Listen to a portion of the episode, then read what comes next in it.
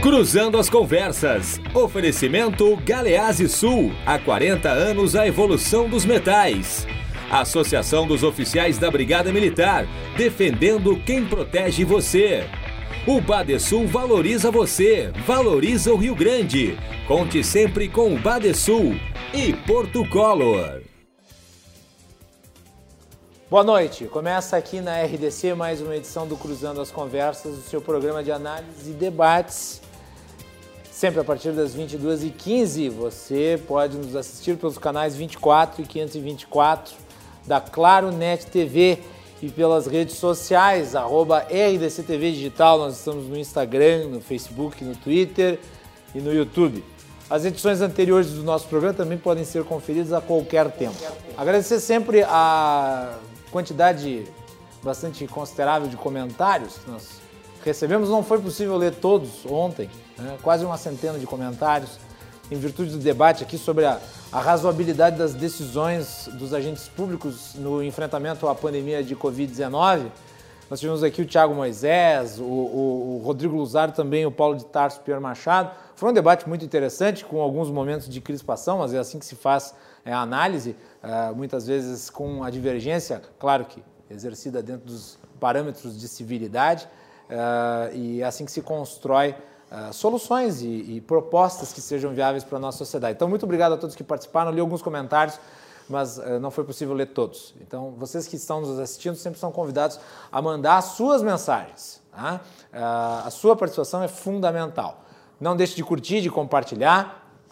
O nosso programa é um oferecimento de Badesul Desenvolvimento, também da Associação dos Oficiais da Brigada Militar, defendendo quem protege você. Galeazzi Sul, há 40 anos, a evolução dos metais. E Porto Color, soluções gráficas. A Porto Color atendendo através do WhatsApp, tem os serviços da Porto Color na sua casa. No programa de hoje nós vamos falar sobre reforma tributária, que uh, agora ganha força a discussão de várias temáticas relativas a ela dentro do âmbito do Congresso Nacional. E nós vamos dividir essa discussão em dois programas. Hoje nós vamos falar sobre a reforma tributária, que está sendo uh, debatida, né, inclusive com a possibilidade da volta da CPMF, a tão temida CPMF. Uh, ah, então nós vamos falar sobre isso hoje na edição de amanhã, nós vamos falar sobre reforma tributária no Rio Grande do Sul. Então, esse programa dividido em duas partes. A primeira hoje sobre reforma tributária no Congresso Nacional. Para falar sobre esse tema, eu convidei o meu colega jornalista e economista Silvio Lopes. Silvio, bem-vindo, boa noite. Guilherme, muito obrigado pelo convite. É sempre muito bom estar num programa como este, que é um programa que tem grande audiência e uma audiência qualificada em função, é claro, da tua apresentação. Parabéns, como sempre, viu, Guilherme? mas também, eh, naturalmente, pelos convidados que aqui desfilam e o tema sempre muito importante e fundamental para os destinos da nossa nação. Conosco também o deputado federal Jerônimo Gergen, que foi relator da Lei da Liberdade Econômica, muito atuante, né? um deputado que é militante uh, de várias das causas relativas ao livre negócio, ao trabalho. Jerônimo, bem-vindo, é um prazer recebê-lo de novo aqui no nosso programa. Boa noite. Tudo bem, Guilherme? Boa noite. Boa noite aos nossos parceiros de debate aqui. E é um prazer muito grande poder conversar nessa noite com todos. Muito bem. Quem também está tá aqui conosco hoje, o advogado e membro do IPLD, Alexandre Neves. Alexandre, bem-vindo. Boa noite. Boa noite, Guilherme. Muito mais uma vez pelo convite uh, aos demais aí. Uh, estamos sempre a vocês pela auditada, pela liberdade que a gente consegue proporcionar aos ouvintes e aos, e aos participantes do evento. Muito bem, vamos começar, obviamente, com a questão relativa, que é a questão mais polêmica da CPMF. Né? A Melanie Rupental fez uma matéria para nós a respeito, vamos colocá-la no ar e depois analisá-la.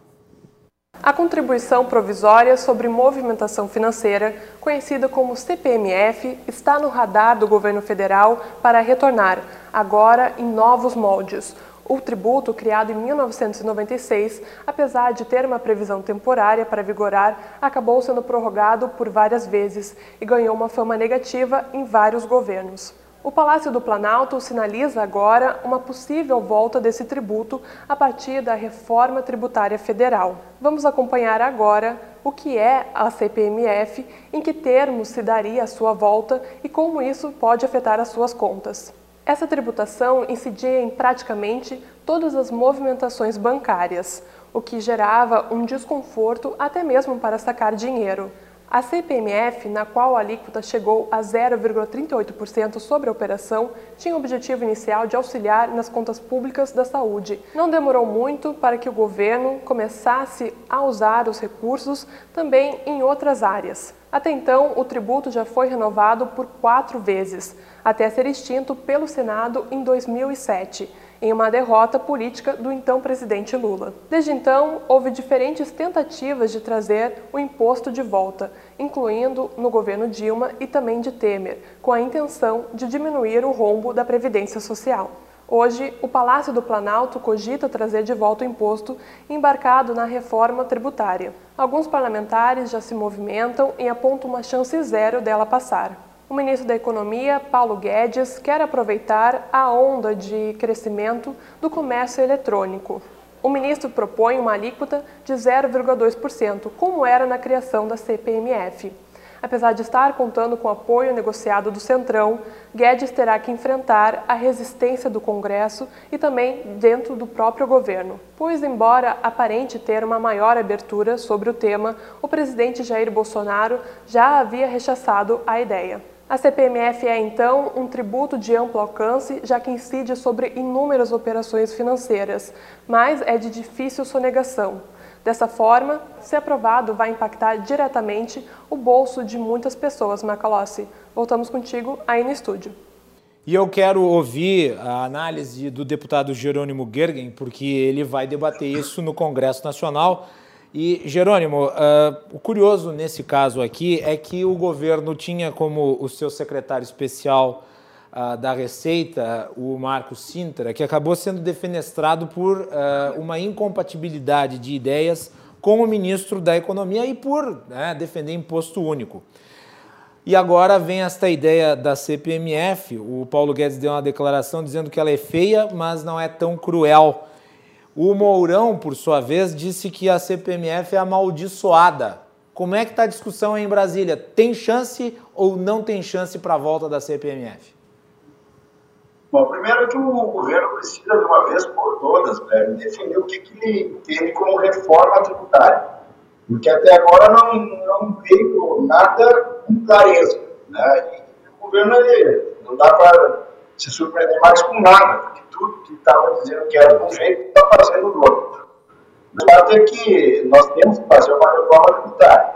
E o Congresso trabalha com duas propostas. Jerônimo. Então, eu tenho convicção que as duas propostas lá da, da Câmara e do Senado, elas não têm nenhum futuro sem que o Executivo diga qual é a, a proposta que ele defende. Porque quem gere as contas públicas é exatamente o, o Executivo. Então, ah, os projetos tramitando lá na, no Congresso, eles ajudam a pressionar, né, mas não, não acho que serão resolvidos. E também acho que eles têm apenas o viés de simplificar, não de reduzir carga tributária em alguns setores, inclusive de aumentar a carga tributária, né, que eu acho que é um erro, né, porque você amplia a informalidade, que aliás citasse a lei da liberdade econômica, vem com esse viés de tentar diminuir a informalidade, e você vai tributar, aumenta a sua negação, enfim, é uma distorção. O governo, cada vez que se mexe na reforma tributária, ele vem com CPMF. Tá? E, e, eu acho que o CPMF já começou errado. Primeiro que era para a saúde, mudou, ficou para sempre, acabou. É, e tem um, a questão da, da, da, cumulatividade, que é um grande problema. E isso maculou, inclusive, o debate. Lembro que eu defendi por um tempo uh, o tema do microimposto, porque eu penso sim que de alguma forma a gente tem que ter a tributação da nuvem, né? porque não pode sobrecarregar, mas a mais comprar nuvem, é, você ter o mercado formal e físico cada vez vai ficar mais impossível de ser competitivo. Né? E essa proposta é fundamental que venha. O que eu percebo? Vai haver uma queda de braço. Né? O Congresso, através dos dois presidentes da Câmara e do Senado, vai querer mostrar força, vai querer empurrar os projetos deles, eu, eu não apoio como estão, tem que alterar para apoiar, e, e, o governo vai tentar mesmo fazer a CPMF. Acho que o governo começa muito mal. O governo deveria mandar uma proposta e talvez criar um ambiente de convencimento diferente. Assim ele já largou a notícia, né, talvez para fazer um teste, não sei. É, membros de Jerônimo. Jerônimo. Jerônimo, tá, tá, conseguindo me ouvir direito? É porque o seu... E apoio, e o Rodrigo já disse que apoio de votação. Jerônimo, eu, eu então nós vamos ter uma queda de braço que, no meu ponto de vista, inviabiliza a criação da CPMF por todas essas razões. Jerônimo, eu vou pedir só para que tu talvez consiga colocar um fone de ouvido aí para melhorar o teu áudio conosco. A, a, conexão tá boa, mas o teu som tá um pouco, uh, tá um pouco estridente. Acho que porque tu está sem fone de ouvido. Se tu conseguir colocar um fone de ouvido, vai melhorar muito a comunicação conosco. Eu acho que eu vou reingressar na sala que talvez resolva. Perfeito. Vamos aqui com o Silvio Lopes, então, análise dele sobre o CPMF. Vai lá, Silvio. É, na verdade, né, é, aqui no Brasil é o seguinte, esse, essa CPMF, ela foi criada exatamente para ser um imposto único. O problema é que se cria um imposto aqui e ele se torna mais um imposto. O deputado Jerônimo Guerra, tem uma experiência nisso, eu só comparo ele, assim, o conhecimento dele, com o, do eh, ex-governador Germano Rigoto, que é um grande eh, profeta dessas mudanças, sobretudo é, em cima da reforma tributária que seja mais justa no país. E o grande problema, viu, Guilherme Macalossi, o Gergen tocou num dos aspectos que é a cumulatividade de impostos. Mas há um outro problema muito sério, que talvez seja aquilo que nós, da classe média, classe média baixa, é, de modo geral, que abrange mais de 90% da população, que é a regressividade do imposto. Ou seja, quem ganha menos está pagando mais no Brasil. Então, esse problema da cumulatividade e da regressividade do imposto, da estrutura tributária no país, é que penaliza a economia brasileira. Penaliza aqueles que mais produzem e aqueles justamente que menos condições têm para sustentar essa carga tributária. E no Brasil, né, nós temos uma população pobre que paga mais impostos em geral do que as pessoas ricas. Sobretudo no consumo, né? E esse, essa grande estrutura, eu acho, eu acho, sim, sinceramente, vamos ouvir, claro, o deputado, eu acho que o Congresso também deve eh, se reunir e ter uma proposta para confrontar o que o governo vai trazer, mas a questão do consumo é que deverá ser bem analisada. Essa reforma tem que ser uma reforma, na minha, no meu entendimento como economista, por dentro do sistema a criação de novo imposto tal, seja que modelagem foi, venha se dar para a CPMF, um novo imposto, mas com a, o modelo da CPMF antiga, não vai prosperar, não tem como prosperar. Não é só a, digamos assim, a oposição política, como, sobretudo, a oposição empresarial que existe nesse aspecto. Então, portanto, eu vejo que a questão do consumo, por exemplo, eu, um quilo de açúcar eu compro, digamos, se uma pessoa ganha mil reais, ela paga o mesmo valor de quem compra e ganha 10 mil reais. Esta é a regressividade que deve ser melhorada no sistema. Vamos ver se agora o Jerônimo com fone de ouvido consegue se comunicar melhor conosco. Deputado, está preparado, é? Guilherme, eu não tenho fone de ouvido aqui, porque lá no quarto tem a senhora dormindo lá, que, que trabalha aqui em casa. Então eu vou ter que falar mais perto, mas agora melhorou um pouco, né? Melhorou, já está bem mais entendível, perfeito. Conseguiste ouvir então, as falas não. do Silvio? Não, não peguei. Eu vi que ele concordou com o tema da cumulatividade ali, até ali, depois eu saí. Então tá? eu vou. Então eu vou, vou, vou, te, vou, eu ia te lançar uma pergunta, porque esse foi um governo que foi eleito com um discurso liberal e de crítica à elevação de tributos. Entretanto, agora está se discutindo a criação de um tributo novo. Se vai ser dos mesmos moldes da CPMF antiga, se vai ser com um novo tipo de tributação, o fato é que é imposto novo. Não acha que isso configura-se numa espécie eh, de, uh, de estelionato eleitoral? Você vai levar para esse lado uma série de, de compromissos o governo não, não honrou. Né? Inclusive a relação dele com o Centrão, por exemplo. Né? É, se for aprovar o apoio do Centrão, né, Silvio e demais uh, que nos acompanham, ainda tem um problema do preço disso. Né? Imagina, diante de um quadro de desgaste enorme que isso trará para quem votar, no quanto será cobrado em cargos, em emendas, em estruturas que o governo terá que abrir mão, porque isso é pago com dinheiro público. Né? Então, mas eu, eu estando uh, lá já há três legislaturas, eu confesso para todos, é, não vejo ambiente político é, para que nós tenhamos a aprovação da CPMF. Quero ser muito sincero. É impossível? Não é. Mas a, a, base de governo que o governo está montando, incluindo o meu partido, né, é, eu já apoiava o governo, não tem problema nenhum. O meu apoio não é para o Bolsonaro, é para o Brasil. Então eu apoio o governo porque eu tenho que fazer o Brasil dar certo.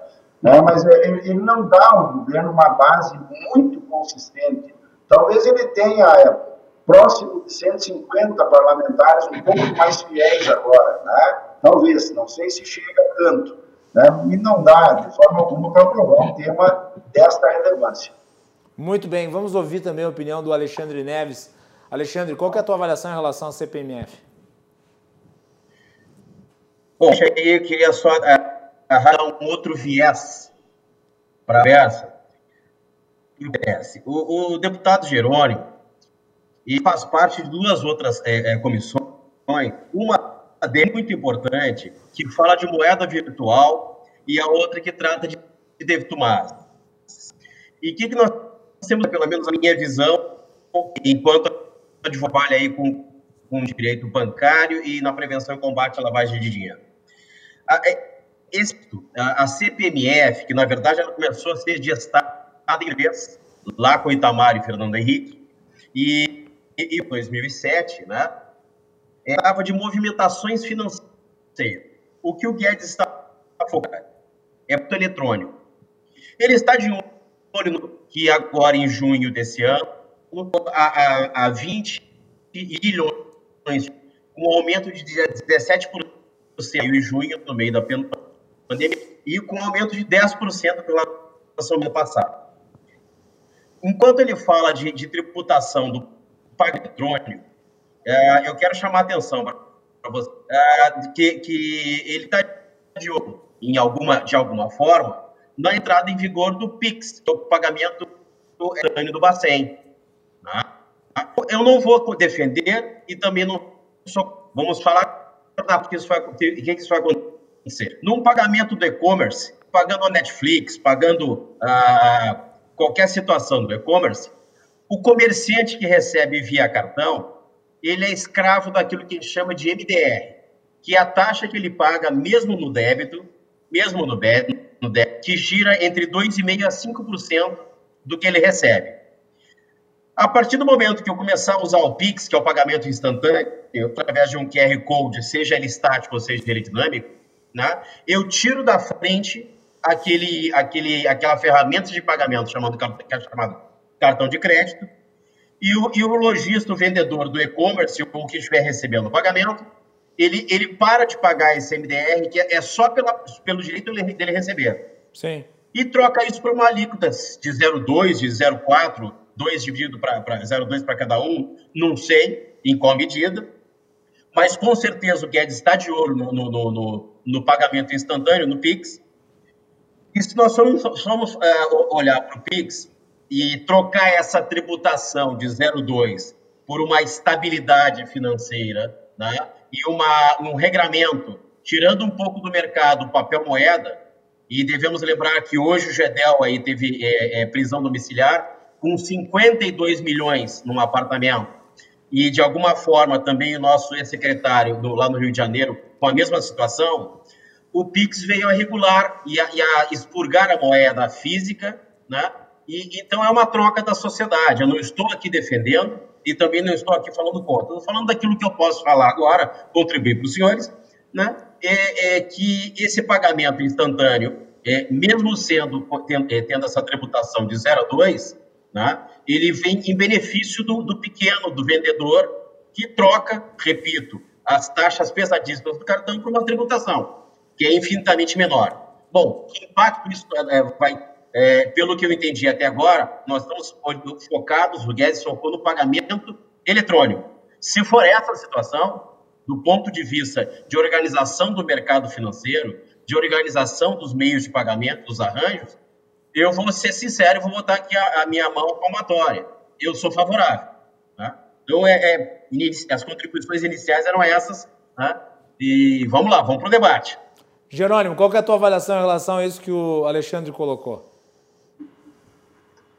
Olha, eu, eu tenho que avaliar, na verdade, né, a, a condição política do avanço da CPMF.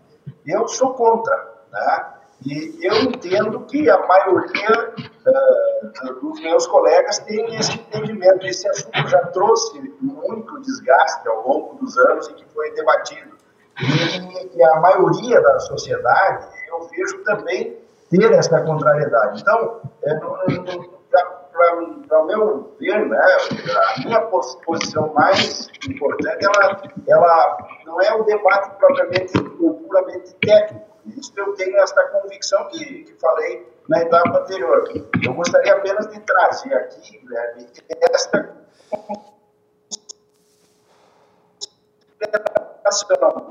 eu não vejo o ambiente político né, para que a gente eu já fiz com alguns argumentos, mas eu queria deixar esta leitura do cenário político que eu entendo muito difícil se poder avançar lá na Câmara e no Senado. E Jerônimo, por que, que tu acha que o governo, eu não sei por que, que tá vendo, tá vendo um barulho, eu acho que da tua conexão, Jerônimo, talvez esteja mexendo em alguma coisa aí, mas tá... Não, eu estou parado aqui, mas realmente eu, eu escuto um barulho, né, mas não tem Acho que nós estamos. Na cozinha, está todo mundo dormindo lá, né? Então eu, eu, eu peço desculpa. Tá não, bom. não, vamos fazer o seguinte, vamos fazer o seguinte. Vamos, vamos fazer um intervalo rápido para tentar organizar as conexões aí, uh, porque esse barulho não está permitindo que eu te escute, apesar da tua, do teu som ter melhorado consideravelmente, esse som de fundo está atrapalhando. Então vamos fazer um intervalo para a técnica resolver isso com vocês aí que estão conectados conosco e nós voltamos na sequência que eu quero perguntar para o Jerônimo por que, que ele acha que o governo foi para esse caminho de recriação de um imposto que é tão mal visto quanto a CPMF. Voltamos na sequência.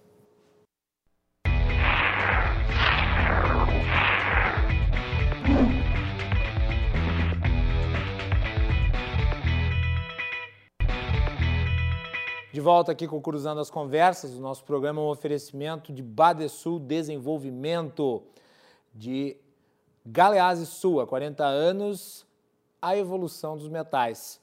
Também de Porto Color Soluções Gráficas, a Porto Color atendendo através do WhatsApp, tem os serviços da Porto Color na sua casa. E também da Associação dos Oficiais da Brigada Militar e do Corpo de Bombeiros, defendendo quem protege você. Olha, uh, você que está nos acompanhando sempre pode mandar a sua mensagem através das nossas redes sociais, arroba RDCTV Digital.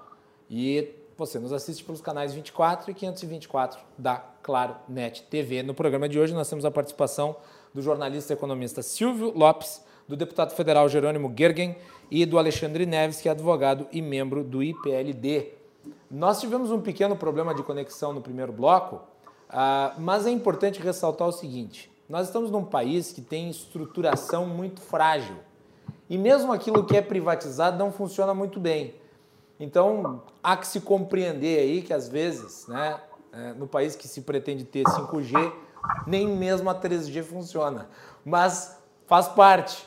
Vamos ver se agora a gente consegue conversar melhor com o deputado Jerônimo. Eu ia perguntando para ele, ao fim do primeiro bloco, por que que ele, né, ah, por que, que ele achava que o governo estava se encaminhando para apresentar um projeto como esse, que é tão desgastante, tão mal visto como a CPMF? O que, que levou, Jerônimo, o governo a apresentar ou a defender publicamente a recriação da CPMF? Ou de um imposto semelhante à CPMF? Eu tenho a clareza de que o papel do Paulo Guedes é buscar arrecadar, para cobrir rombo que ficou muito maior agora na pandemia, né, Guilherme? Esse rombo, obviamente, vai ficar assustador. E a grande vantagem uh, da CPMF é a facilidade de cobrar e o volume de arrecadação que acaba sendo maior. Então, na minha leitura, o governo, se antes já era simpático a isso, através da, equipe do Paulo Guedes, é, inclusive bem foi dito, né, demitiram o Marco Sintra, inclusive porque ele defendeu isso, é, é porque o governo pretende agilizar a recuperação das perdas geradas pela pandemia. E considero exatamente isso. A preocupação do Paulo Guedes é fazer caixa. No entanto, ele não apresentou e talvez nem apresente algo estrutural, que é o que o Brasil precisa, para nós termos a realidade da redução de carga tributária, que é o mais importante e que o brasileiro não aguenta mais. Deputado, o, o senhor está falando aí, eu acho que essas coisas estão muito bem centradas, porque, na verdade, o Brasil é um país deficitário do ponto de vista fiscal, mas esse é um problema. Por exemplo, seu partido, o PP, apoia o governador eh, Eduardo Leite aqui no Rio Grande do Sul. E ele, esta semana, ontem, lançou um projeto aí também de aumento de impostos para fechar o caixa. Quer dizer, a questão do, do governo federal é a mesma dos estados. E quando eles assumem, eles veem que a realidade é diferente daquela que eles antecediam, que eh, encontrariam quando faziam a campanha eleitoral. Então, como é que nós vamos sair dessa situação? Quer dizer, o governo precisa arrecadar, pelo menos manter o seu, a, a, a, o seu nível de taxação capaz de manter o Estado funcionando, mal ou bem. A, saída qual seria, deputado? Só, é, só, antes, eu, só verdade, antes do Jerônimo responder, que o Jerônimo mencionou aqui o déficit das contas públicas e a necessidade de reforçar o caixa. O Instituto Federal Independente, que é órgão ligado ao Senado Federal, estimou que uh, esse ano nós vamos ter um déficit de 877 bilhões de reais no, nas contas públicas. Quer dizer, incrivelmente o pior resultado de todos os tempos, disparado. E, obviamente, é necessário, de alguma maneira, combater né, esse endividamento, mas uh, essa questão envolvendo o CPMF, uh, que é um imposto que incide sobre consumo e transação bancária, uh, ela, obviamente, acaba transitando no campo da capacidade contributiva das pessoas. E mesmo que sejam alguns poucos centavos a cada operação, é, de centavos de centavo, a galinha enche o papo. E, e hoje as pessoas não têm dinheiro para abrir mão nem mesmo de centavos, né, Jerônimo? É, mas aí, Guilherme, é, o Silvio me traz uma, uma análise aqui que é, o Rio Grande do Sul tem uma situação terrível. Tá? E tanto o Eduardo quanto o Bolsonaro fizeram um discurso na campanha e depois que ganharam tiveram que refazer o discurso. Né? Isso é claro. É, o pagamento de salário em dia, não aumentar impostos, isso tudo já já foi por água abaixo. E eu estou muito preocupado, tenho cobrado do meu partido ainda, eu vou esperar mais essa semana, que são os 15 dias que o governador uh, alegou como pico, né? É, porque se nós formos nesse caminho das bandeiras como estão, nós vamos pretear o Rio Grande do Sul, né? Porque o inverno lota os hospitais por si só. Então tá, tem, tem coisa muito errada aí. E nós tivemos uma seca, vai piorar a arrecadação do Estado. Esse ano nós perdemos a metade da nossa safra. Né? Então, fechar o comércio, do jeito que está fechado, na seca que nós tivemos, vai piorar. Bom, então, só uma análise aqui do que eu enxergo de promessa de campanha e de cenário econômico. E, e, eu digo lá para o partido, né? Eu, eu, eu, voto esse pacote aqui do Estado, não, não analisei ainda para poder emitir assim, um, juízo melhor, mas eu, eu tenho uma, uma independência, assim, o, é, o, fato do meu partido, antes o PP não apoiava o governo e eu já apoiava. Eu não tenho nenhum cargo no governo federal e não tenho nenhum cargo no governo estadual e não quero ter, porque não é meu papel ficar indicando cargo. Né? Mas uh, eu já deixei de ser secretário de Agricultura do Rio Grande do Sul, lá no governo da Ieda, né, quando ela, antes de assumir, já, era, já tinha sido anunciado, eu tinha 30 anos de idade, fui anunciado secretário, e ela nos reuniu para aumentarmos os impostos. E eu disse a ela que eu não assumiria a secretaria. Eu deixei naquele momento o Jair Soares na suplência, fora da Assembleia, porque eu não fui para, para a secretaria, derrubamos o pacote que depois foi aumentado aí, novamente, agora nos últimos governos. Né? Mas naquele momento nós reduzimos as alíquotas e teve um modelo de gestão, casualmente até era tucano, né? Governo, e que não precisou aquele aumento. Né? Então, eu, eu sou contra aumento de carga tributária. Que aumentar impostos, faça primeiro uma proposta de redução efetiva do custo da máquina pública. Por isso, inclusive, eu acho que lá em Brasília, antes de discutir a reforma tributária, teríamos que fazer a reforma administrativa. Né? Porque eh, se a máquina continuar com o mesmo tamanho, ela vai custar o mesmo valor. Né? Então, é, esse tema dos impostos, no fato do meu partido aqui integrar o governo, a maioria dos deputados, já na minha época, votavam pelo aumento. E eu deixei de ser secretário, porque eu não concordo Estado que gasta mal pode arrecadar mais que vai continuar gastando mal. Né? Isso eu vejo que o Rio Grande do Sul não se, não se adapta de jeito nenhum há muito tempo. Alexandre Neves. Olá. Vamos lá. Eu acho que, que, que de alguma forma, nós temos a situação e, e face à pandemia, ah, nós estamos vendo aí os projetos de lei subirem às 10 da manhã e serem aprovados aí às 5 da tarde. Tá? Sem muito debate, ah, isso lamentavelmente tem acontecido. Tá? E, então, o que acontece? E, e, a gente precisa observar aqui com alguma clareza, porque nós estamos repetindo aqui um termo CPMF, né, que tratava de movimentações financeiras. É, o, que, o que foi colocado agora o, é o imposto sobre pagamentos. Viu, Alexandre? Uma das principais Oi? raivas e frustrações da CPMF em relação à sua, a sua utilização é que ela não era destinada para a saúde, no fim das contas, né? Como sempre. Sim, imposto, não, não. O imposto cai no caixa único do governo e ele usa para o que quiser. É, lamentavelmente, quanto à destinação do imposto, a gente não, eu particularmente não tenho muito como opinar, né? mas a gente vê aí é, é, é reiteradamente, isso faz o quê? É, algo, algo, em torno de 400 anos, né? desde o tempo que, da, da, da melhor fase tributária do Brasil, que era só os quintos do inferno, a gente pagava só um quinto de tributo, né? É, que era bem melhor do que hoje, a malversação dos impostos é uma coisa endêmica é, dos governantes e não, lamentavelmente, não é um privilégio do Brasil. Isso é uma questão mundial. No Brasil, de alguma forma, isso é sobremaneira piorado. Ah, óbvio que eu não sou a favor de nenhum aumento de carga tributária, tá? mas apenas para deixar claro que nós estamos falando aqui, pelo que eu entendi, é, pagar, é, é um, imposto sobre paga, os pagamentos eletrônicos. Isso não vai afetar o sujeito que é desbancarizado e que ainda usa o papelzinho, o, o dinheiro em papel. Tá? Não, porque e, tu imagina falando só, olha, tu imagina só, uh, tu imagina só, Alexandre, desculpe me interromper de novo, mas tu imagina só não, não. uma situação em que nós temos aí a volta da CPMF, tá? Uh, ou o imposto que, que, que gere uh, tributação sobre movimentação financeira, as pessoas que receberam, as pessoas que receberam o auxílio emergencial no banco vão pagar a CPMF seria uma coisa malu maluca, sabe?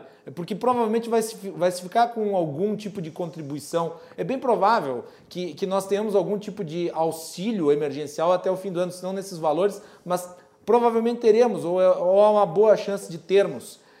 E, e, parte desses depósitos em banco, imagina só as pessoas com 300, 400 reais aí que receberam, sem renda, pagando imposto, porque eventualmente transacionaram ali o, o, algumas centenas de reais. É indecente. E, mas veja bem, aí precisamos pedir aqui a ajuda do, do, do texto legal, né, para compreender se será exatamente isso que vai acontecer, ou se nós vamos ficar na seara dos pagamentos, pagamentos eletrônicos.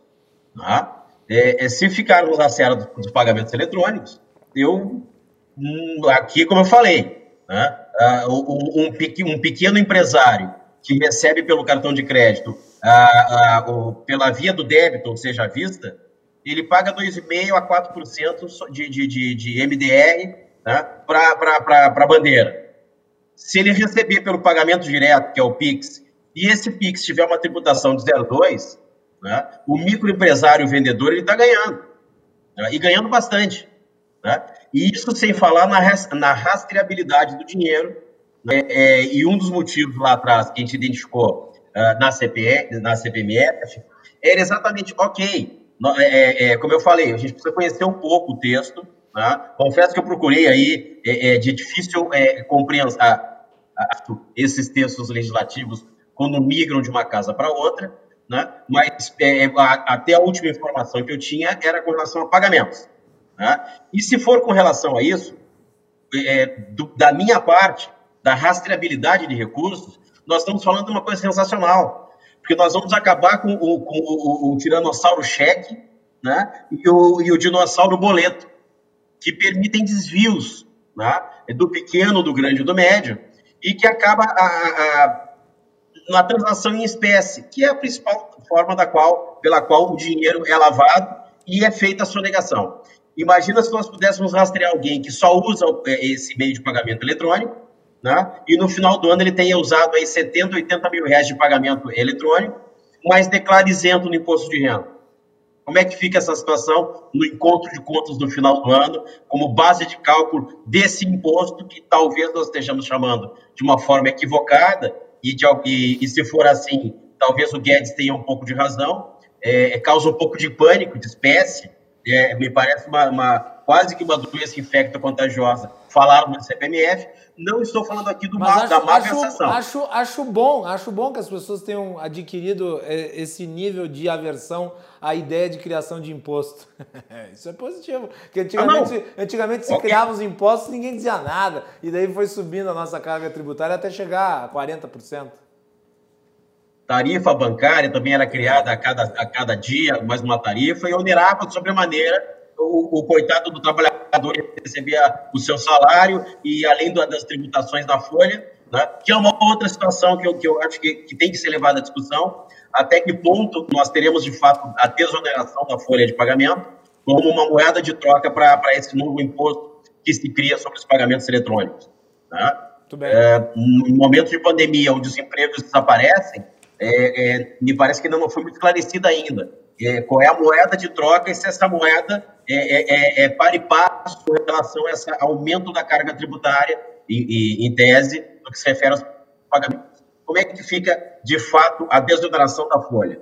Né? Pelo que eu entendi aqui, nós estamos atingindo salários a partir de, de R$ 1.050 ou 1.090 reais, com a desoneração e no que, que isso implica na geração de, de, de, de empregos é, é, na economia nesse momento de desaparecimento total, é, quase, lamentavelmente, dos empregos. Silvio Lopes. O, o deputado Jerônimo Gergen colocou uma, uma, questão importante, eu acho que é fundamental, deputado, que é a questão, uh, o senhor falou aí do, do Estado, o, o que, que, qual é o Estado que nós precisamos ter. Né? Eu acho que o Estado é, é, é muito é gigante no Brasil, em relação ao que ele faz, o que ele devolve para a sociedade. A Fundação Getúlio Vargas, agora o, o Macalossi citou o dado aí de 40% da carga tributária do país sobre o PIB. É, na verdade, é. Cima. Na verdade, a Fundação Getúlio Vargas, que é onde eu estudei, eu tenho os dados aqui, 32,08%, a média. Então, nós, é, para efeito macroeconômico, a gente sempre trabalha, como economista, trabalha com termos médios. Então, a média brasileira é 32,08%. Claro que tem setores em que a tributação é 55%, 60% e tal. A média dos países desenvolvidos é de 56%. Ou seja, nós estamos bem abaixo da média dos países desenvolvidos. Mas eu lhe pergunto, deputado Jerônimo Gergen, o senhor que trabalha nesse setor, que tem especialista também até nessa questão, é, qual é o clima do Congresso Nacional para que esta reforma administrativa possa fazer a cirurgia né, que é necessário fazer para reduzir o tamanho do Estado e torná-lo mais imponente naquilo que é necessário que seja. Por exemplo, hoje, a questão da saúde mostra claramente que o Estado não está funcionando nesse setor específico. Vai lá, Jerônimo. Aqui também, o Alexandre fez uma ponderação de um outro ponto de vista é, nós estamos com foco na, na CPMF conhecida, ele já traz um novo debate. Por exemplo, do que eu li, é, paga CPMF quem, quem paga e quem recebe também paga. Quer dizer, é um cerco total. Então, eu acho que é importante, claro, para fazer um debate mais completo, conhecermos o que o governo quer. O problema é que o governo não sabe, do meu ponto de vista, o que quer na questão tributária. Ele tem esse viés de arrecadar, é, mas o governo já jogou para o ano que vem a reforma administrativa, né, não vamos ter esse debate esse ano. É, o Estado, enquanto, enquanto máquina, cresceu agora na pandemia, porque é, mais do que nunca a presença do Estado está existindo, é, e nós precisamos ver a verdadeira proposta. Para mim, o que o governo quer é aumentar rápido a arrecadação né, e não fazer propriamente uma reforma tributária. A reforma administrativa, eu não vejo é, cenário, porque o governo no ano que vem já entra na, na metade do fim. E, e, temas mais polêmicos, normalmente, ou se faz no início do governo, como já foi feita a, a reforma da Previdência, que não foi uma reforma da Previdência, tínhamos que fazer, mas era foi um mecanismo para fazer caixa, uma hora dessa a Previdência vai começar a explodir de novo, porque as pessoas vão voltar a se aposentar, por uns 4, 5 anos está tudo bem. Né? Seis, agora, talvez. Viu, né? Agora, isso que tu. normal do anterior. Não normal agora, depois da pandemia, com esse tamanho de rombo. Acho que a Previdência não aguenta mais muito tempo. Então, uma pergunta objetiva, assim, qual é o ambiente da reforma administrativa? Não sei se o governo quer fazer. Quanto menos nós vamos poder debater, porque se não existe a proposta, nós não temos como fazer a discussão. Alguns pontos aí sobre a fala do deputado Jerônimo que eu acho que são importantes e já devolvo para ele comentar também. Ah, primeiro, o governo ficou num impasse de eh, entregar os projetos da reforma ah, administrativa e da reforma tributária no início do ano, antes da pandemia. Ah, tanto demorou para entregar os projetos que hoje se faz piada com Paulo Guedes, que seria o ministro da Economia da semana que vem. Quer dizer, semana que vem vamos entregar o projeto, semana que vem vamos entregar o projeto, e no fim das contas não entregou projeto nenhum até agora. Né? Uh, e ainda tem as máscaras, né? É, e com relação. Era 40 milhões de máscaras. É. De, de testes, testes, testes. E com relação, e com relação a esse ponto que tu citaste aí da reforma previdenciária, da economia, o fôlego fiscal que ela gerou, e ela gerou um fôlego fiscal, por mais que ela tenha sido muito ah, atenuada no seu efeito original, né, por meio de destaques, por meio da retirada dos estados e municípios, por meio da não mudança do sistema, enfim, mesmo assim ela criou um fôlego fiscal. Agora, é importante ressaltar, com esse resultado né, que é previsto para as contas públicas neste ano, em um ano nós já vamos ter um prejuízo, nós vamos ter um gasto que é equivalente à economia que a reforma da Previdência pretendia alcançar em 10 anos. É isso aí. Né, Jerônimo? Por isso que eu, por isso que eu, assim, a reforma da Previdência já se foi. Já, já se foi. E tu achas, portanto, é, que nós vamos então ter é... que discutir isso daqui a pouco de novo? Eu, nós já teríamos, né? Porque é, nesse prazo de 10 anos, dava para imaginar que lá pelo sexto, sétimo ano, teria que começar a fazer alguma coisa já para tentar re, reformar, digamos assim, né? Imagina agora. Agora piora muito mais essa situação. Muito bem. Vamos, vamos, já que nós estamos falando sobre ideias de propostas de reforma, a Melanie também preparou uma matéria específica sobre isso. Uh, como está o andamento das propostas e a expectativa de votação? Vamos lá, Melanie investidas e fracassos na tentativa de aprovar uma reforma tributária ao longo do tempo no Brasil. O tema voltou a ser bastante debatido e também visto como uma prioridade pelo governo de Bolsonaro. Rodrigo Maia, presidente da Câmara de Deputados, sinalizou que nos próximos dias irá voltar com a discussão da pauta. A proposta analisada foi entregue pelo deputado Baleia Rossi, líder do MDB. Vamos acompanhar agora o que prevê a proposta e, se aprovada, quais serão os impactos nas contas públicas. O objetivo do governo é a simplificação. É a ideia transformar cinco tributos em apenas um, chamado Imposto sobre Bens e Serviços, o IBS. A proposta é que esse tributo unificado substitua os impostos PIS, CONFINS, IPI, ISMS e também ISS. A mudança se daria de forma gradual, estimando 10 anos de transição e sem redução da carga tributária. A reforma terá caráter nacional, com alíquota formada pela soma das alíquotas federais, estaduais e também municipais. Os estados e municípios determinam suas alíquotas por lei. Ela incidirá sobre a base ampla de bens, serviços e direitos, tributando todas as utilidades destinadas ao consumo e será cobrado em todas as etapas de produção e comercialização. O objetivo da reforma, então, é diminuir a complexidade da tributação tributação brasileira hoje. Segundo o Banco Mundial, uma empresa brasileira leva 1.958 horas para pagar tributos, enquanto a média de 190 países pesquisados é de 206 horas. Rodrigo Maia segue a discussão sem a presença do Senado. Em fevereiro, uma comissão mista foi montada para analisar e unificar as principais propostas sobre o tema. Porém, o debate foi paralisado pela pandemia. Maia passou as últimas semanas pressionando o presidente do Senado, Davi Alcolumbre, para retomar o debate sobre a reforma tributária. mas Alcolumbre sinalizou que não possui disponibilidade no atual momento. A proposta exige o apoio de 308 dos 513 deputados. Maia tem como meta aprovar a reforma tributária ainda em sua gestão, que se encerra em dezembro. Ele estabeleceu como objetivo votar a PEC entre agosto e setembro. Macalossi, voltamos contigo aí no estúdio. Muito bem, nós estamos recebendo comentários aqui. C... Hashtag CPMF não. Recebi três aqui uh, no meu WhatsApp.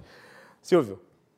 Esse, a proposta do Baleia Rossi é que parece mais estruturada, mas ainda assim tem outras, né? É. O problema é que, como o Jerônimo disse, o governo não, não foi atrás de nenhuma, assim, para se para se para bancar essa proposta ou para dizer o que, que, ele queria a respeito e, hum. e, fica nesse mar de incertezas. Por isso nós estamos debatendo o tema.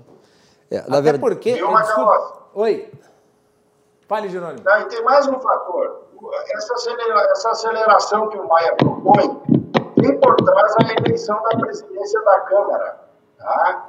É, o Rodrigo quer mostrar força. Como líder da minha bancada, o deputado Arthur, que também é candidato a líder, é, hoje é o grande interlocutor do governo. Então, vocês não deixem fora do radar a, a discussão da, da, da, força da presidência é, da, da, da Câmara. E eu já, já vi essa disputa no dia que votamos a data da eleição. Né? Inclusive, a bancada do meu partido mudou toda a posição. Eu mantive, a manter a data. Né? É, mas a maioria mudou, porque ia ficar muito perigoso, tanto para o líder da minha bancada quanto para o Rodrigo, que quem tinha mais força, e eles resolveram fazer um acordo aí. Mas na, na, na CPMF e na, na reforma tributária, o Rodrigo vai querer mostrar a sua atuação aprovando o projeto que é dele, que ele capitaneia lá na, na Câmara com a lei.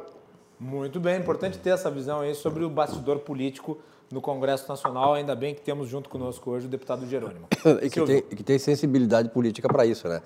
Mas, é, sabe, Bacalossi, deputado e o Alexandre, eu tenho conversado com muitos empresários de palestras aí sobre essa questão tributária e eu não vejo assim, deputado Alexandre Macalossi, eu não vejo assim que haja um consenso, pelo menos das entidades empresariais, no sentido de que a solução para o Brasil é a reforma tributária. Por exemplo, aqui em Cachoeirinha, no Centro das Indústrias, tenho conversado com vários empresários, Rogério Pons da Silva, que é um dos empresários também que ali é interlocutor da casa, e na visão deles e outras é, é, entidades comerciais e industriais do país, e aqui do Rio Grande do Sul, o mais importante do que a reforma tributária é a, a, a, adaptação, a melhoria na infraestrutura do país.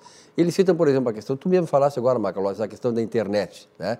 que é hoje uma integrante da estrutura de, de negócio no país. O negócio se desenvolve através disso que também. é muito precária. E é muito precária, é por isso mesmo. Precária. Então, eles entendem que a questão da a estrutura, por exemplo, de estradas, de rodovias, de ferrovias, a questão que se coloca também é a que diz respeito a fornecimento de matérias-primas. Citam, por exemplo, a Braskem. A Braskem hoje é um monopólio do polipropileno. E assim como ela, várias indústrias monopolistas ou oligopolistas estão detendo poder de impor preços que acabam tendo um custo muito maior do que a reforma tributária no processo de produção do país. Então, eh, deputado, não sei se o senhor tem essa mesma sensibilidade, essa mesma sensação junto ao empresariado de que a reforma tributária até poderia ser deixada de lado se houvesse ganhos nesta área de uma melhor infraestrutura no país. Vai lá, Jerônimo, depois não, Alexandre. Eu não, não tenho essa percepção. Eu, eu, eu, vejo que o custo Brasil envolve essa infraestrutura, né? Mas a, o custo tributário tira totalmente a competitividade. E, e isso obriga, o Estado obriga o crescimento da informalidade e para aquele cidadão formal, é, esse ambiente de negócios é, é terrível. E eu posso afirmar isso porque, como relator da Lei da Liberdade Econômica, andei pelo Brasil afora, conversei com todos os segmentos, e, e isso eu não tenho como concordar com a mim. É, o custo do Brasil em termos de infraestrutura é um problema, mas a carga tributária é hoje o algoz de quem quer crescer, quem quer empreender. Vejam super simples, por exemplo, né, que seria uma coisa para salvar os pequenos, é, isso é uma hipocrisia, é para deixar o cara pequeno a vida inteira. Porque se ele crescer, ele vai quebrar pagando imposto. Mas daí ele já tem lá umas três, quatro empresas para fazer a mesma coisa como se fosse uma empresa só. e daqui a pouco o custo burocrático disso é maior do que os impostos. Então, eu vejo a carga tributária como um fator que é, é, é o grande problema hoje da, da, dos setores da economia brasileira. Mas não desconsidero quanto é importante a infraestrutura para diminuir também é, esse problema da competitividade. Né? Muito bem. Uh, Alexandre, a tua avaliação. Bom, eu, eu ainda fico. Uh, recebi aqui uma, uma, uma, uma, uma aconselhamento do, do, do, do, do Hamilton de Brito, que é o nosso presidente do sindicato lá de São Paulo, que além de, além de presidente do sindicato, ele também é contador, e ele pediu para chamar a atenção da desoneração da folha, que pode chegar até 20%. Olha aí a audiência qualificada então, a percep... desse programa, né? A audiência qualificadíssima. É, o São programa. Paulo, São Paulo. É isso aí. Então, olha aí. Então, eu, eu vejo que é o momento da, de nós conversarmos um pouco sobre esses esqueletos dentro da, da do armário. Tá? É, é, óbvio que, que ninguém é, é, aqui favorável ao aumento de carga tributária. Ah, o Silvio falou aí numa carga tributária em países desenvolvidos, né? E, e, o deputado falou ah, em algum momento a, questão do, da, da, devolução para a sociedade em termos de infraestrutura. Tá? E, e qual, é, qual, é, o equilíbrio, qual é o fiel dessa, dessa balança? uma carga tributária de 50% com um retorno maciço para a sociedade. É, no Brasil, talvez isso não tenha espaço para acontecer, mas nós podemos aqui olhar de novo para, para as participações público-privadas, né, que de alguma forma tem dado muito certo no Brasil, né, ah, e olhar, depois da reforma tributária, o deputado aí votou, a, a reforma tributária, ela, ela de, de alguma forma também, ela reflete a modernidade das relações de trabalho. Tá? Os postos de trabalho, uh, uh, eles não vão mais voltar porque as relações de trabalho mudaram. E mudaram mais ainda na pandemia, com home office, enfim. Tá? É, mas a gente precisa resgatar, e, em especial no setor de serviços, que é regiamente tributado, tá? e ele precisa desesperadoramente de uma desoneração da folha. Lembra, o setor de serviços é ele que carrega uh, 58, uh, o Silvio que está aí, que não me deixa mentir, aí, com os dados da FGV, né? É um percentual grande na geração de, de, de impostos, de empregos, desculpa. E, e, o deputado tem razão, nós temos que, que buscar a população para a formalidade. A informalidade é nível. A informalidade é uma catástrofe para um país. Né? E, e, como fazer isso com essa carga, com essa cunha fiscal gigantesca onerando. Se de um lado nós temos uma, uma, um imposto sobre pago eletrônico, que pode vir assim de fato, daqui a pouco, eu não sei, a, a tributar o sujeito que recebe auxílio emergencial, 0,2% do auxílio emergencial, né? É, mas daqui a pouco, do outro lado, eu posso negociar uma desoneração de até 20% na folha. Né? O, o que, que isso representa em números para o país? Então, eu vejo que essa grande discussão tem que ser aberta, com textos claros, números muito claros, né, para que a gente possa é, se afastar daquele fantasma que iniciou em 93, com a criação no tempo era ICPMF, né, uh, e chegarmos em impostos modernos. Porque, no meu ponto de vista, se esse imposto pegar somente os pagamentos eletrônicos, tá, eu acho o melhor dos mundos. E nós vamos estar regulando várias situações, inclusive a sonegação, passando pela lavagem de dinheiro. Agora, se não for bem essa a situação, bom, nós temos que retratar, reconversar, re recalcitrar esse assunto até a exaustão e pesar. Né? É, nós vamos conseguir recuperar de alguma forma os empregos ou mantê-los com a desoneração da folha. E, e terminando aqui, aqui, mas fica à disposição. Uh, no nosso setor, no setor de serviços, nossa, a carga, a, a, a oneração da folha é, uma, é um impeditivo. Nós vemos aí as empresas quebrando todos os dias por uma questão de, de folha de pagamento, de encargo da folha, que é, é, é insuportável esse encargo. Né? Até que ponto valeria a pena? Né? É, estou remetendo pessoas à informalidade, né? que serão tributadas de qualquer forma nesse imposto, né? ou mantemos ela na, na, na formalidade e conseguimos fazer uma permuta.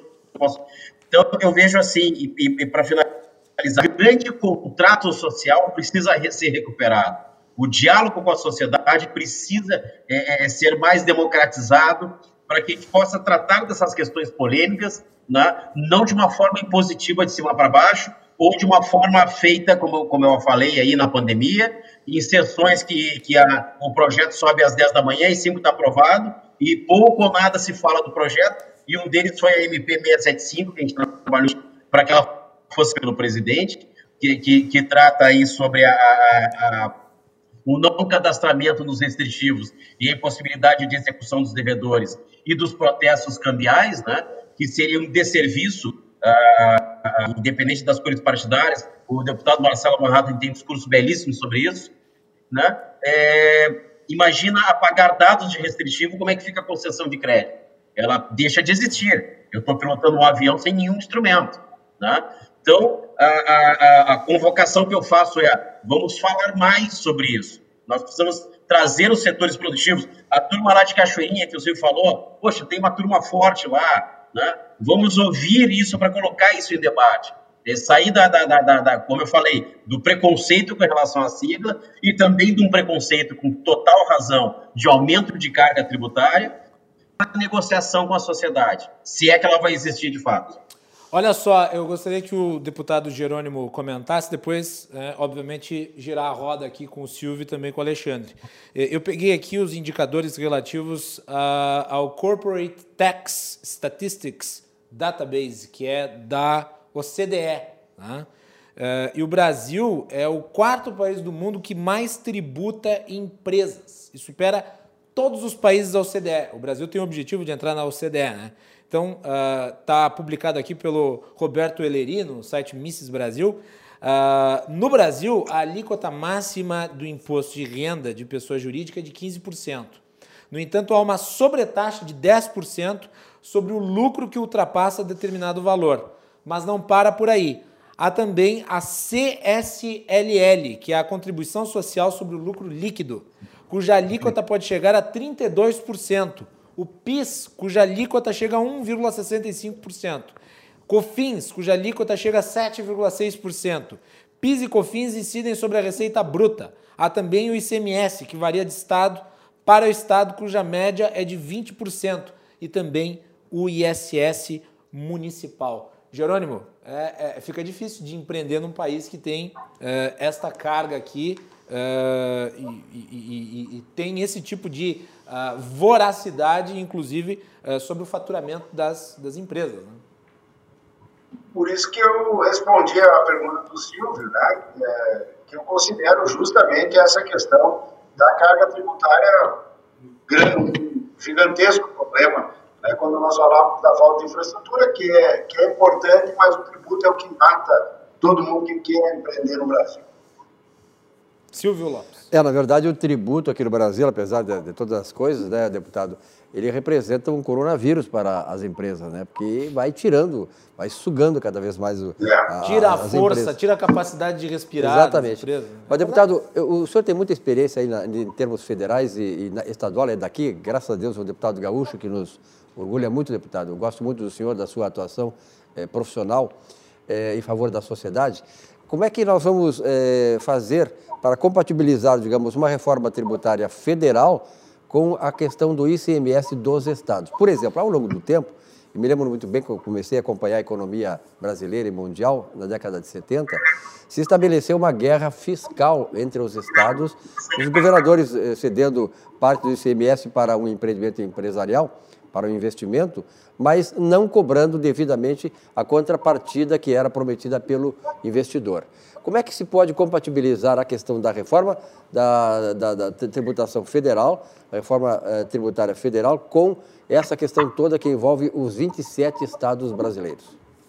Vai lá, Janane. Esse é um outro problema que a pandemia vai trazer, né? É, os gastos que ela envolveu talvez a CPMF mais uma vez, parece que é mais simples no olhar do governo, porque só tem como resolver isso com compensação por parte da União. E a União devendo tudo que vai estar devendo, né, se acaba não conseguindo fazer. Então, é, é, aí reforça a tese do Paulo Guedes, do meu ponto de vista. Teria que ter compensações. Né, e isso tem que vir do caixa da União, assim como a própria restituição da, da Candira aí é, é foi um a forma como ela foi criada. Né? Mas muito obrigado aí pelas palavras de carinho e reconhecimento. Fico muito, muito honrado e aumenta a minha responsabilidade para trabalhar cada vez mais nesse caminho. E, e, se me permite, Guilherme, apenas fazer um registro aqui, não é mudar o debate, mas eu fiquei muito sentido mesmo agora. Tá? Eu acabo de receber, minha mãe, minha, minha mãe me comunicou, que a irmã Genoveva, que era uh, quem cuidava lá do, do Colégio Rosário, né, desde o tempo que eu estudei lá, ela ficou 70 anos, 50 anos só no Rosário, tá? e acabou de falecer no final do dia, então, como eu sei que tem muitos rosarienses aí que, que acompanham o programa, né, deixa eu fazer esse registro aqui, meu pesar já, né, a, a, toda a comunidade marista e os familiares da Maria Novela. Fica aqui, então, junto com a manifestação do deputado, também o nosso pesar é, pelo falecimento, é, nossos sentimentos aí a todos os familiares.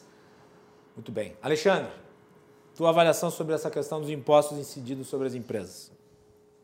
Pois é, é fiquei triste também, também fui rosariense, aí conheci a irmã Genoveva, e, nossa, enfim, ah, com relação à carga tributária, olha só, é, é, é, é por incrível que pareça, é, observar alíquotas né, já é uma coisa ah, de outro mundo quando a gente observa ali, falasse da CSLL né, e, e, e outros tributos.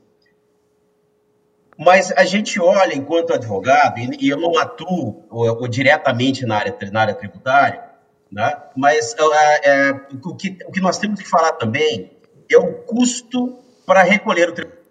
Né? As contribuições, a, desculpa, as responsabilidades tributárias acessórias. Né? Ah, existe uma, uma carga enorme de demandas judiciais e de autuações por ah, ausência de, de, de contribuições, é, de, de, de é, atividades acessórias para cumprimento do tributo. Né? Isso deixa uma margem gigantesca para o fisco, e a gente sabe que o fisco ele é pantagoélico e ele vai buscar. O, o Alexandre, o Alexandre tá? se utilizou uma das, uma das minhas palavras favoritas, que é pantagruélico. Pantagoélico, é, é quase é. medievalesco ou draconiano, ah, aquelas exigências, e, e, isso gera o, o, o custo do, do empresário para pagar o imposto é, alto. é altíssimo. Eu não tenho esse dado na ponta da língua, como talvez o Silvio e o deputado tenham.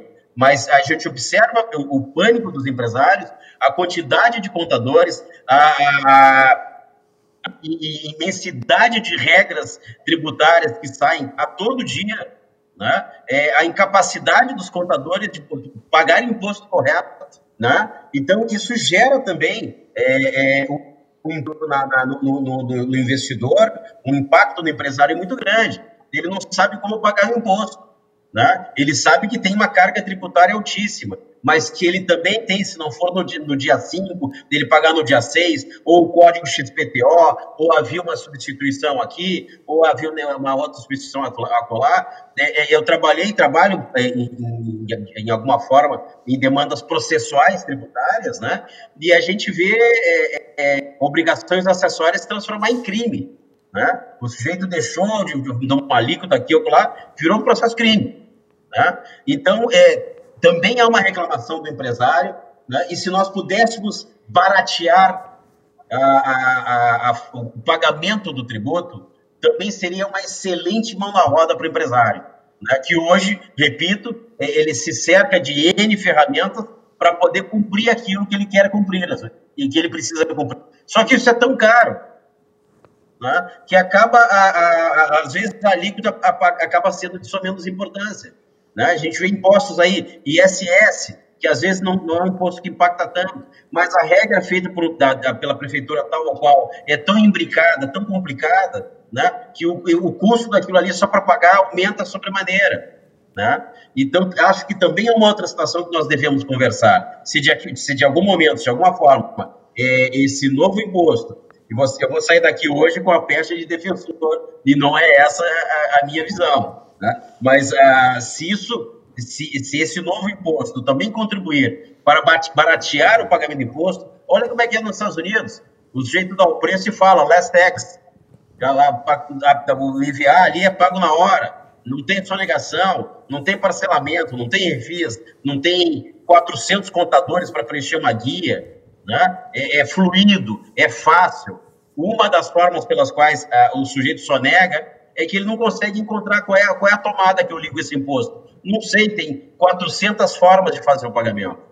Né? É, então, é, isso incentiva aqui. também. Viu, Alexandre, me alio a ti nessa questão Oi? aí, que uh, um dos objetivos de uma reforma uh, tributária que seja justa é, é, precisamente simplificar o pagamento de impostos.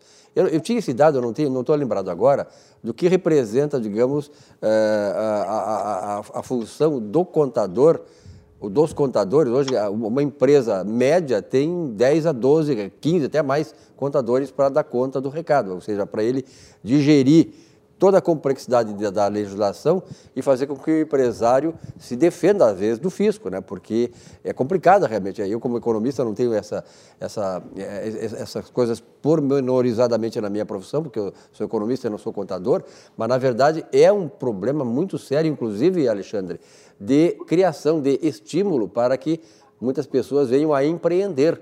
Quando ela vê que tem toda aquela aquele arcabouço todo institucionalizado de estrutura tributária que ela nem imagina que tivesse, ela acaba desistindo. Então, é também um desestímulo aos negócios no país, essa questão toda da falta de simplificação no pagamento e o alto custo que isso demanda para as empresas, sejam elas pequenininhas, médias ou grandes.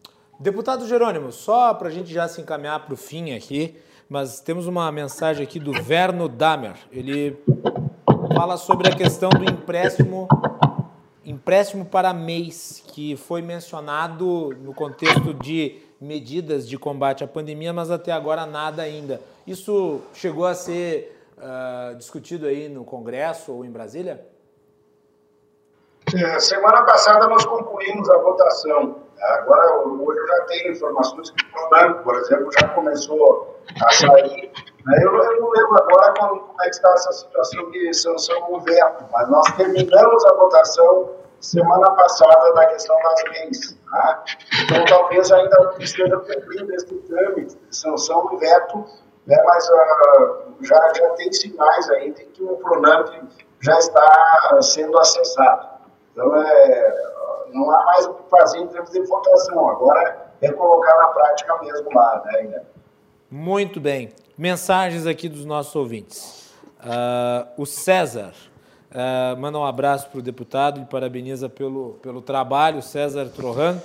Uh, o Gilberto Elias, ele diz que esse é um tema importante, chega de pagar imposto e de criar imposto. E esse é meu pai.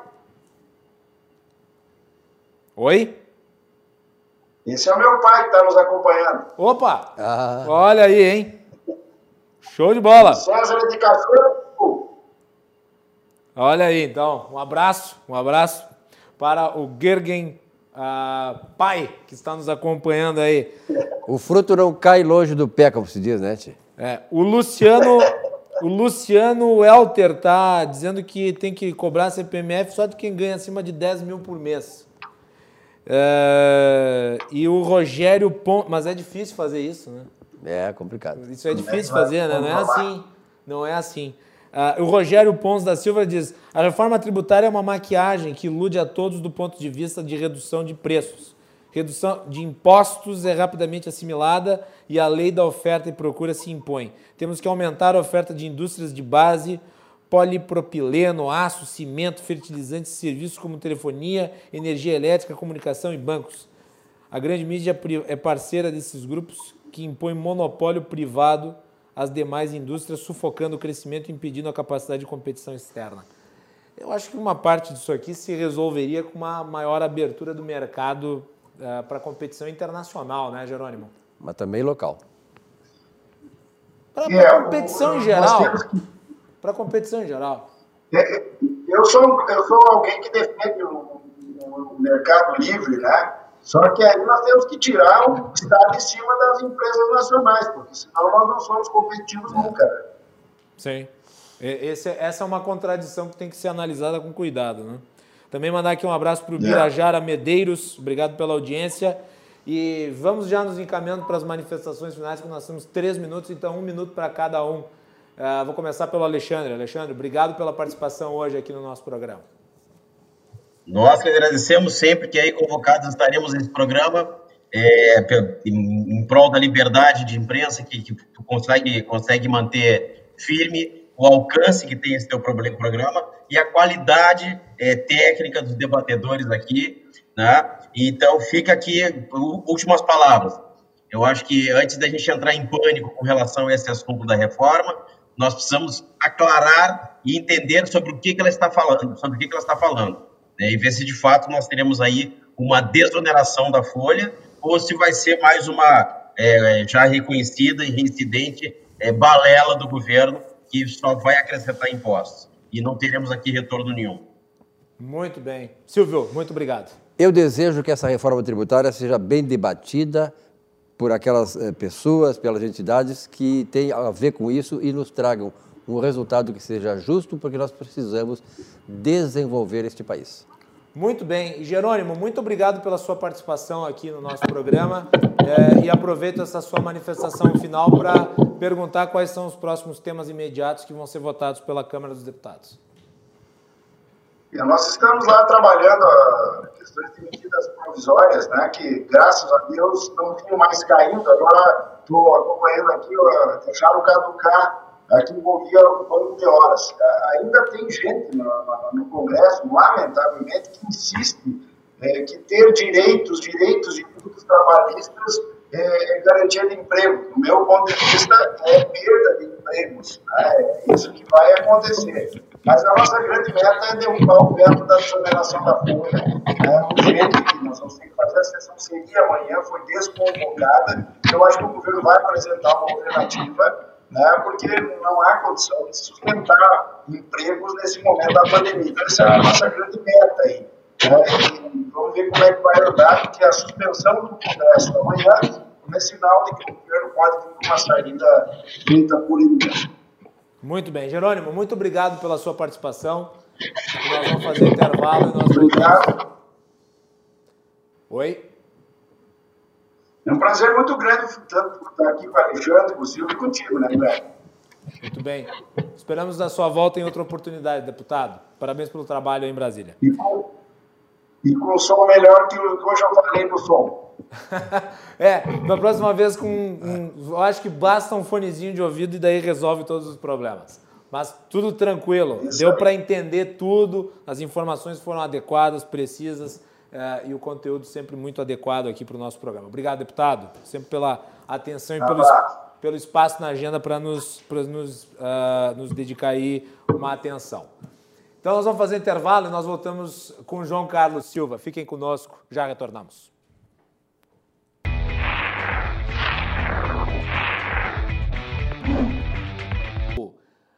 e também de a Associação dos Oficiais da Brigada Militar, defendendo quem protege você. Galeazzi Sul, há 40 anos, a evolução dos metais. E Porto Color, soluções gráficas, a Porto Color atendendo pelo WhatsApp. Nosso último bloco, sempre com a participação de João Carlos Silva, aqui conosco, falando dos bastidores do poder, direto de Brasília. João, boa noite. Boa noite, Macalós, tudo bem? Como vamos? Tudo tranquilo. João, estávamos aqui falando antes com o deputado Jerônimo Gergen, eu, Silvio Lopes, tivemos a participação também do Alexandre Neves, e o deputado Jerônimo falava sobre a questão da CPMF, que não há nenhuma chance, ou pelo menos ele se coloca 100% contrário à hipótese de a CPMF ser aprovada. Uh, como é que está aí? Qual que é a tua avaliação em relação à discussão de reforma tributária no Congresso Nacional. Essa ideia de uma nova CPMF, de um imposto parecido com a CPMF, tem algum jeito de andar para frente ou está condenada a ser mais um uh, tiro de festim? Condenada desde o nascedouro. Eu hoje conversei com o presidente Rodrigo Maia é, durante alguns minutos e trocamos algumas considerações e toquei no assunto da, da, da, possibilidade da CPMF. O presidente Rodrigo Maia disse que, dependendo dele, tem a mínima chance desse assunto prosperar na Câmara dos Deputados. Aliás, foi uma, uma invenção do, da recriação da CPMF já debatida velozmente por economistas e por analistas, por ex-ministros da, da, Fazenda, que acham que é, um, é, é uma é, é, um, é despropósito essa criação da CPMF no momento desse que, o país vive. Mesmo for, se for recriado como um novo imposto, com um outro, um outro nome, caracterizado de CPMF, não vai passar no Congresso. Congressista nenhum tem interesse em aumentar a taxa tributária do país, onde você já paga um, um acúmulo excessivo de impostos e você não tem quase que nada revertido para a população. Quer dizer, isso nesse momento agora é praticamente impossível. Segundo o que nós conversamos aqui nos dois primeiros blocos do programa, isso seria em virtude da, uh, da necessidade de se ter algum caixa a mais, visto as despesas gigantescas do governo acumuladas aí com as políticas de combate à pandemia. É, mas você, o, o, o, que se observa, por exemplo, do caixa, vamos lá, o, essa questão agora do, do auxílio emergencial, quantas e quantas pessoas que não, não, não têm a mínima é, necessidade é, usaram esse, esse artifício, esse benefício? Milhares de pessoas, milhares. E quem realmente precisa não teve acesso ao benefício. Então, para que, que você vai recriar um novo imposto para você fazer caixa é, no momento em que desproposital, politicamente incorreto, não vai passar. Eu acho que essa ideia já nasceu morta. O, país, para você ter um, ter um fluxo de caixa, o que vai acontecer? Os estados vão ter que apertar os cintos na questão principalmente do, do, dos servidores públicos. Eu acho que depois da pandemia, muitas demissões vão ocorrer, já está ocorrendo, né? Sim. E isso para tentar aliviar pelo menos o caixa dos, dos municípios e dos, e dos estados.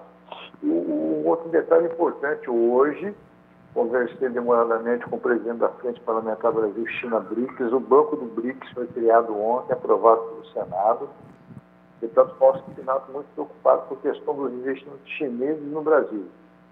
Ora, os chineses são os maiores investidores que nós temos aqui no país. Os estados dependem muito dos recursos da China nos projetos que estão em andamento e nos projetos que estão é, é, é vindo aí já a serem estudados.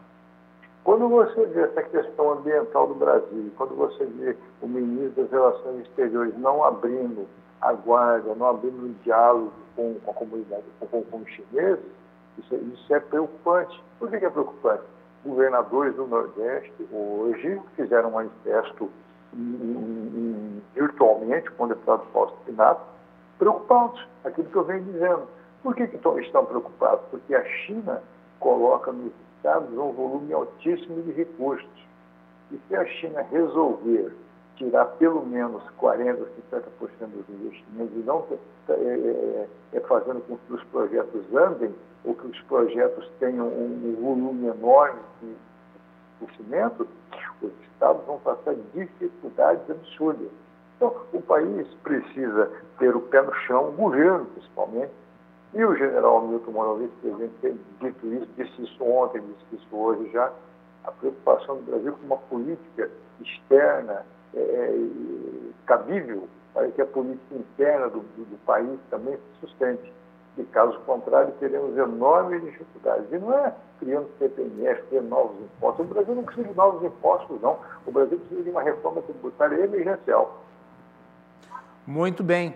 João, uh, outro assunto que nós discutimos muito essa semana parece estar caminhando para um fim, que é a crise uh, envolvendo Gilmar Mendes e as Forças Armadas, porque hoje, segundo a jornalista Mônica Bergamo da Folha de São Paulo, houve uma ligação do presidente Bolsonaro para o Gilmar Mendes para conversar sobre uh, essa questão relativa ao papel dos militares no governo.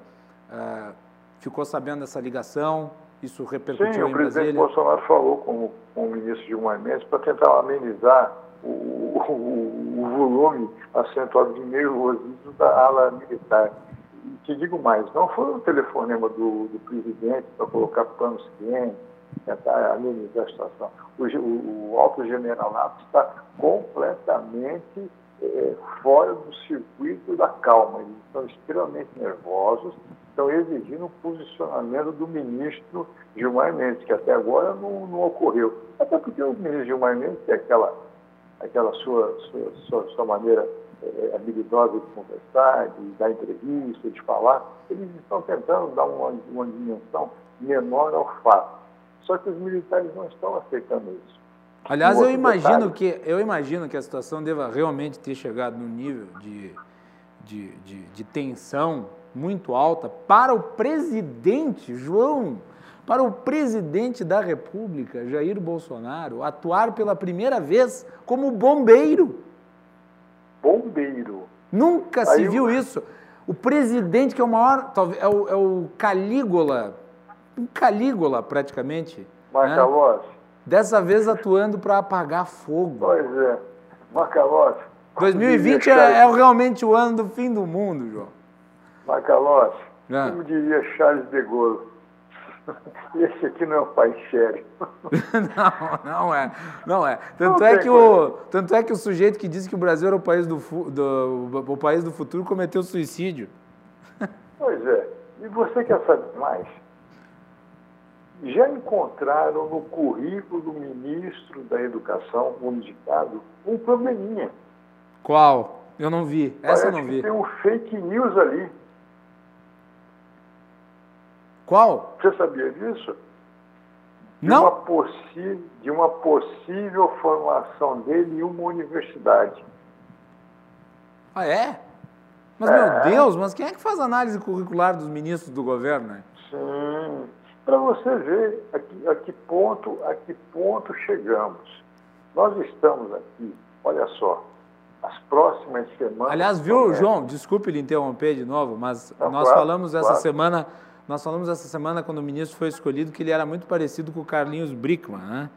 Uh, Isso. Ele é mais parecido ainda com o ex-ministro da Segurança Institucional, o general. Etchegóin, o irmão gêmeo. É irmão gêmeo, o irmão perdido do Etchegóin. É, o Cover. tá bem. Tu ias dizendo que nas semanas que nas próximas semanas as próximas semanas vão prometer muito. Por quê? O Congresso Nacional, junto com os, com, com, com os militares, afunilam para o presidente Bolsonaro retirar do governo o ministro das Relações Exteriores e o ministro do Meio Ambiente. Não sei qual será a posição do presidente da República. Já que ele está com o Covid de novo, né, o resultado é, é positivo, ele vai ter que começar a fazer sua engenharia política para poder é, é, ou retirar os ministros ou fazer uma contemporização desse, nos dois ambientes. Porque é muito difícil, é, é muito ruim a, a situação, principalmente do ministro do Meio Ambiente.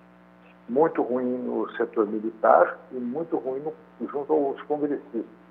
Porque os congressistas já unem, o próprio governo já viu isso, sabe que o ministro Salles tem muita ligação com o governador João Dória, está numa crescente, mas uma absurda crescente de, de impopularidade no estado de São Paulo.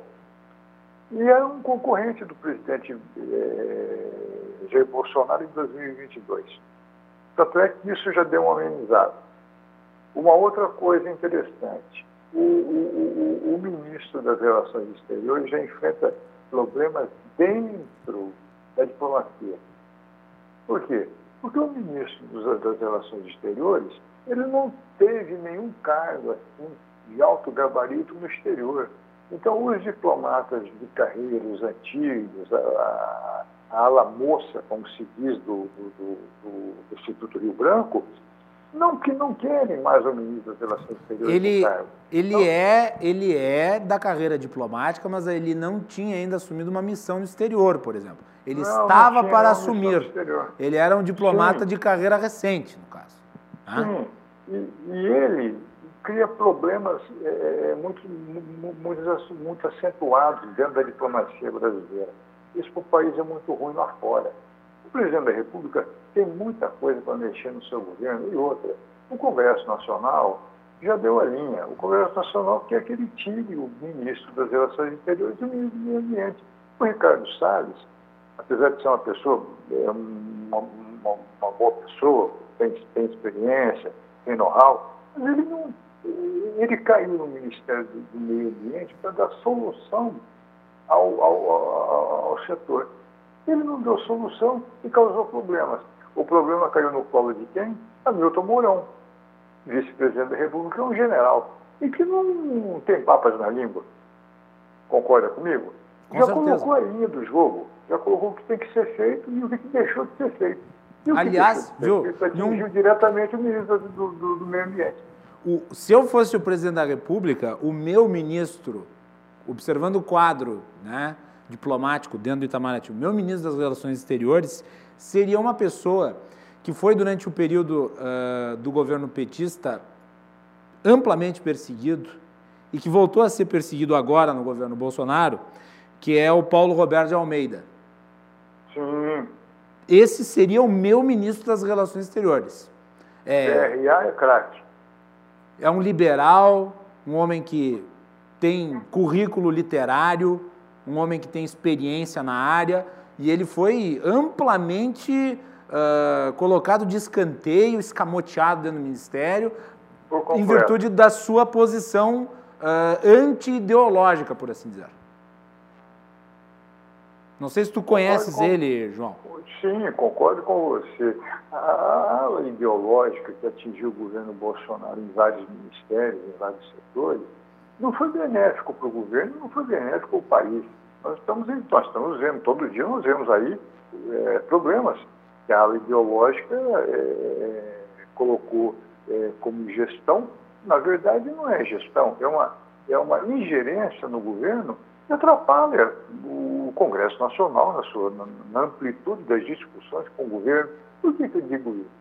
O oxigênio do parlamentar, congressista, o que são emendas parlamentares, cargos nos seus estados. A ala ideológica acha por bem que isso não deve ser é, papel do governo para entregar isso aos parlamentares. Então, se discute muito essas questões e o Congresso Nacional acaba sendo ofuscado pela, pelo governo através da ala ideológica, como ocorre no Itamaraty, no Ministério das Relações Exteriores.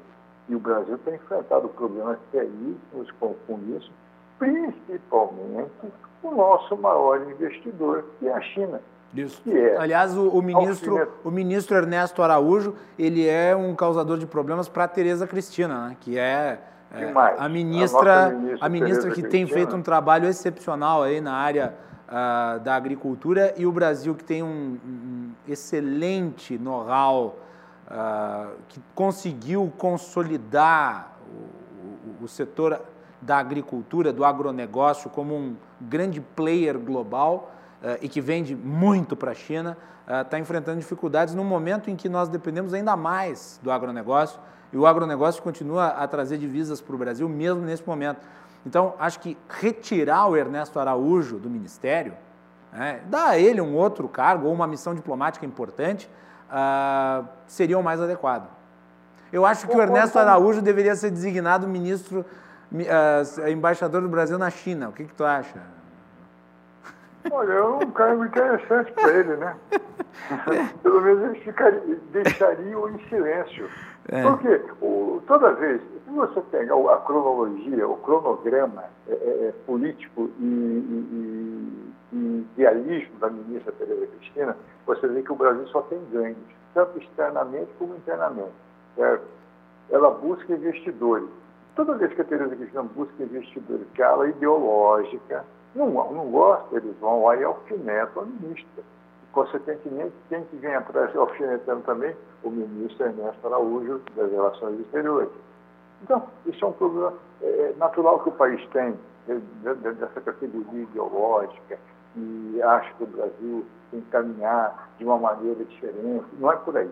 Você não pode, o momento do, do país hoje, do mundo, você não pode espantar investidores Não. o Brasil comete erros é, muito, assim, muito à luz do dia Erros crassos. China. Erros crassos. e mais.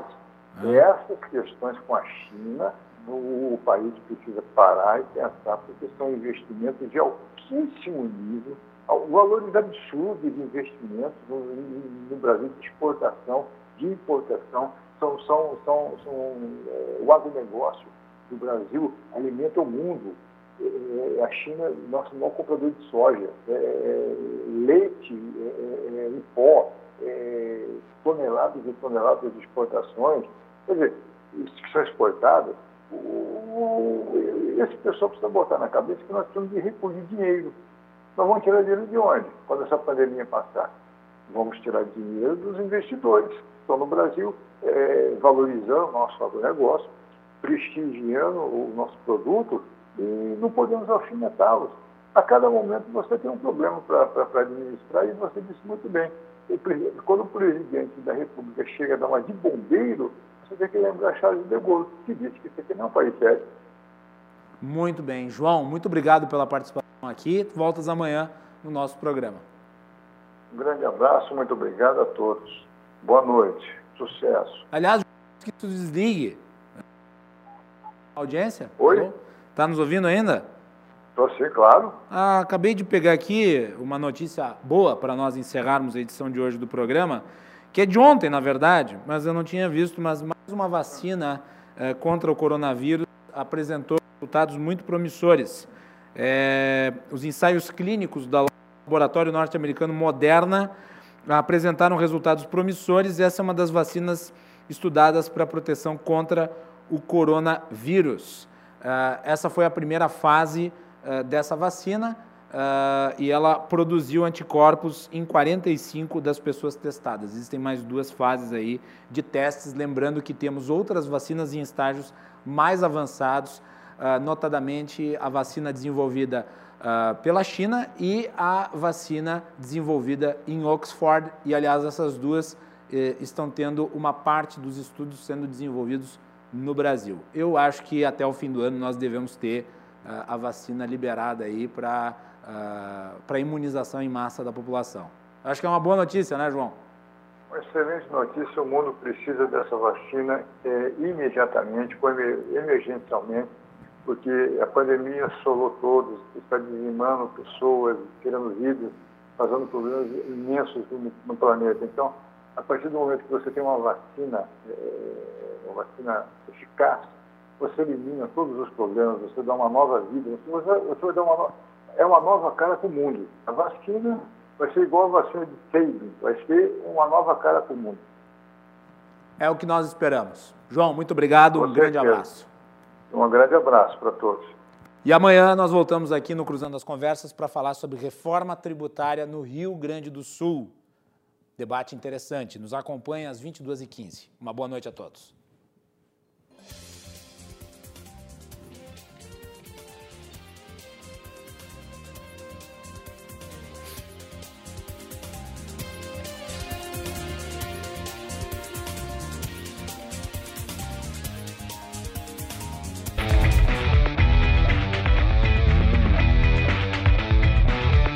Cruzando as Conversas. Oferecimento Galease Sul. Há 40 anos a evolução dos metais. Associação dos Oficiais da Brigada Militar. Defendendo quem protege você. O Badesul valoriza você, valoriza o Rio Grande.